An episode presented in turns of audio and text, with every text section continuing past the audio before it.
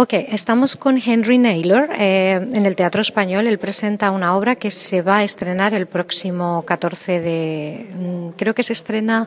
What is the um, the opening of the play? I think it's 15. Thursday, yeah. Thursday, will be s- uh, 16th. Es desde el 16 de noviembre hasta el 1 de diciembre. Yeah. Eh, Ah, sí, es del 14 de noviembre al 1 de diciembre. Van a ser muy pocos días. Su nombre es Ecos y el tema es impresionante porque sitúa a dos mujeres de, con dos siglos de diferencia, pero que no hay tanta diferencia en el tema porque ambas dan su vida a una causa que es el imperialismo o, o el- el, eh, la guerra de Irak, etc. Eh, hello, Henry. We're going to do this in English. Hi there. Hello. Uh, Nice uh, that you're talking to us, and thank you very much. Well, I was explaining that it's two centuries of difference between the two stories and the two women.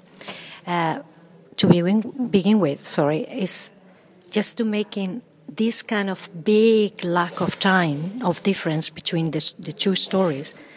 Do you want to really say also that we haven't changed much? I think that's that's very true. I mean, uh, it was bizarre when I first came up with this play. I was actually trying to write two plays.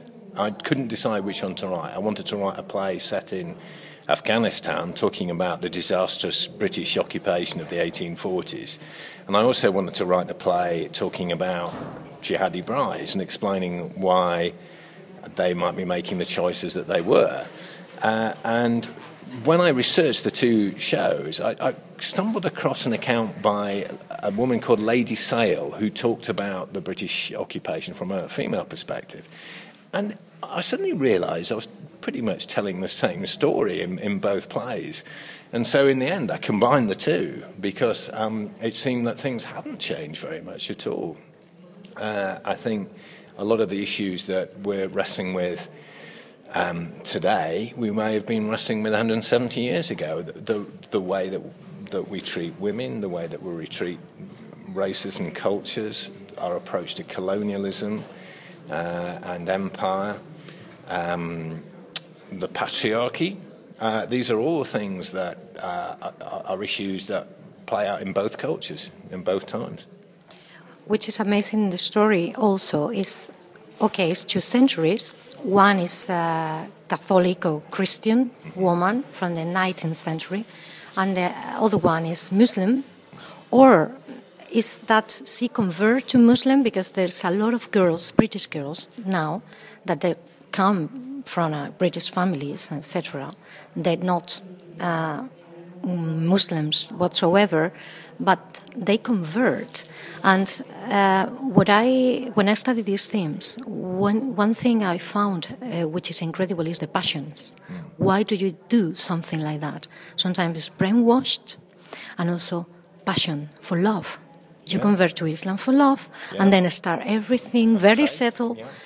with you know with the feelings you know when you are in love you you can do anything but one thing that's very interesting in the play uh, i have to say that i haven't seen it in english either but i read about it is that you put two women two centuries of difference but it's a kind of fundamentalism in both times Yes, I, think it's, it's a story about colonialism and, and empire as well.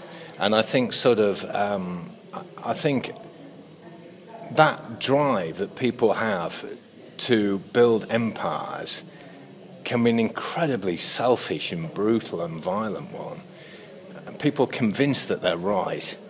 And I think sort of there was, uh, at the time of in, in 2015, when the, we had a, a lot of jihadi brides going out to fight for the caliphate, the London press was condemning the Muslim community, and it wasn't. It wasn't just. It wasn't.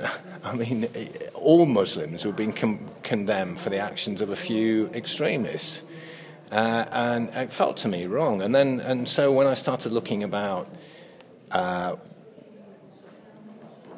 British colonialism, I could see that sort of that the foundations of Britain were built on similar levels of violence. Um, if you look what Britain did in Tasmania in Australia, we practiced genocide. we killed the Aboriginal population off entirely in Tasmania.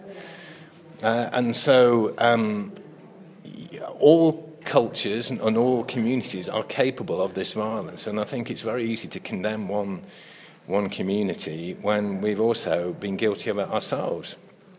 Um, so uh, I think that the important thing for us to stress is our humanity and our connection with each other rather than the, the differences. And I think that's. Um, uh, that's what I've tried to do with my work generally. I've tried to write humanitarian works, which um, uh, hopefully with a few jokes in, and also with a lot of, uh, you know, and also being uncompromising and pointing out the brutalities and evil that humans are capable of as well. Yeah, it's interesting because you say you were a comedian, yeah. and then it it strikes to you when you watch TV and you yeah. saw a friend of yours, like it was a blast of a bomb or something, yeah. and so that story in the in the press release really not to go further into it because time also is ticking.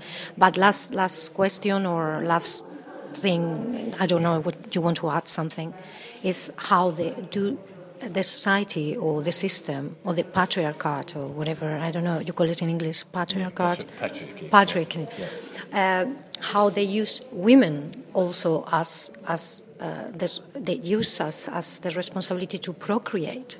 That's happening now also with the Boko Haram uh, kidnapping girls you know they were kidnapping girls just to babies to have babies for the war. Yeah. it's a kind of uh, uh, soldier's uh, fabric or yeah yeah, I, I, think there's a, there's a danger that. Um, yeah, I think women have been used by men to fulfil their ambitions for, for centuries, and and um, I, you know, as a society, what do we want as a society? Do you want a society where people are truly equal? Then we've got to start doing that. We've got to start walking the walk and not just talking the talk. You know, we have to we have to um, start treating everybody fairly. And, and I think, sort of, I'd say that, you know, I know I'm from a very privileged situation. I'm a white male Westerner. Uh, but I think, uh, you know, we have to. I think we have a, a, a white male Westerners have a responsibility to try and be more inclusive.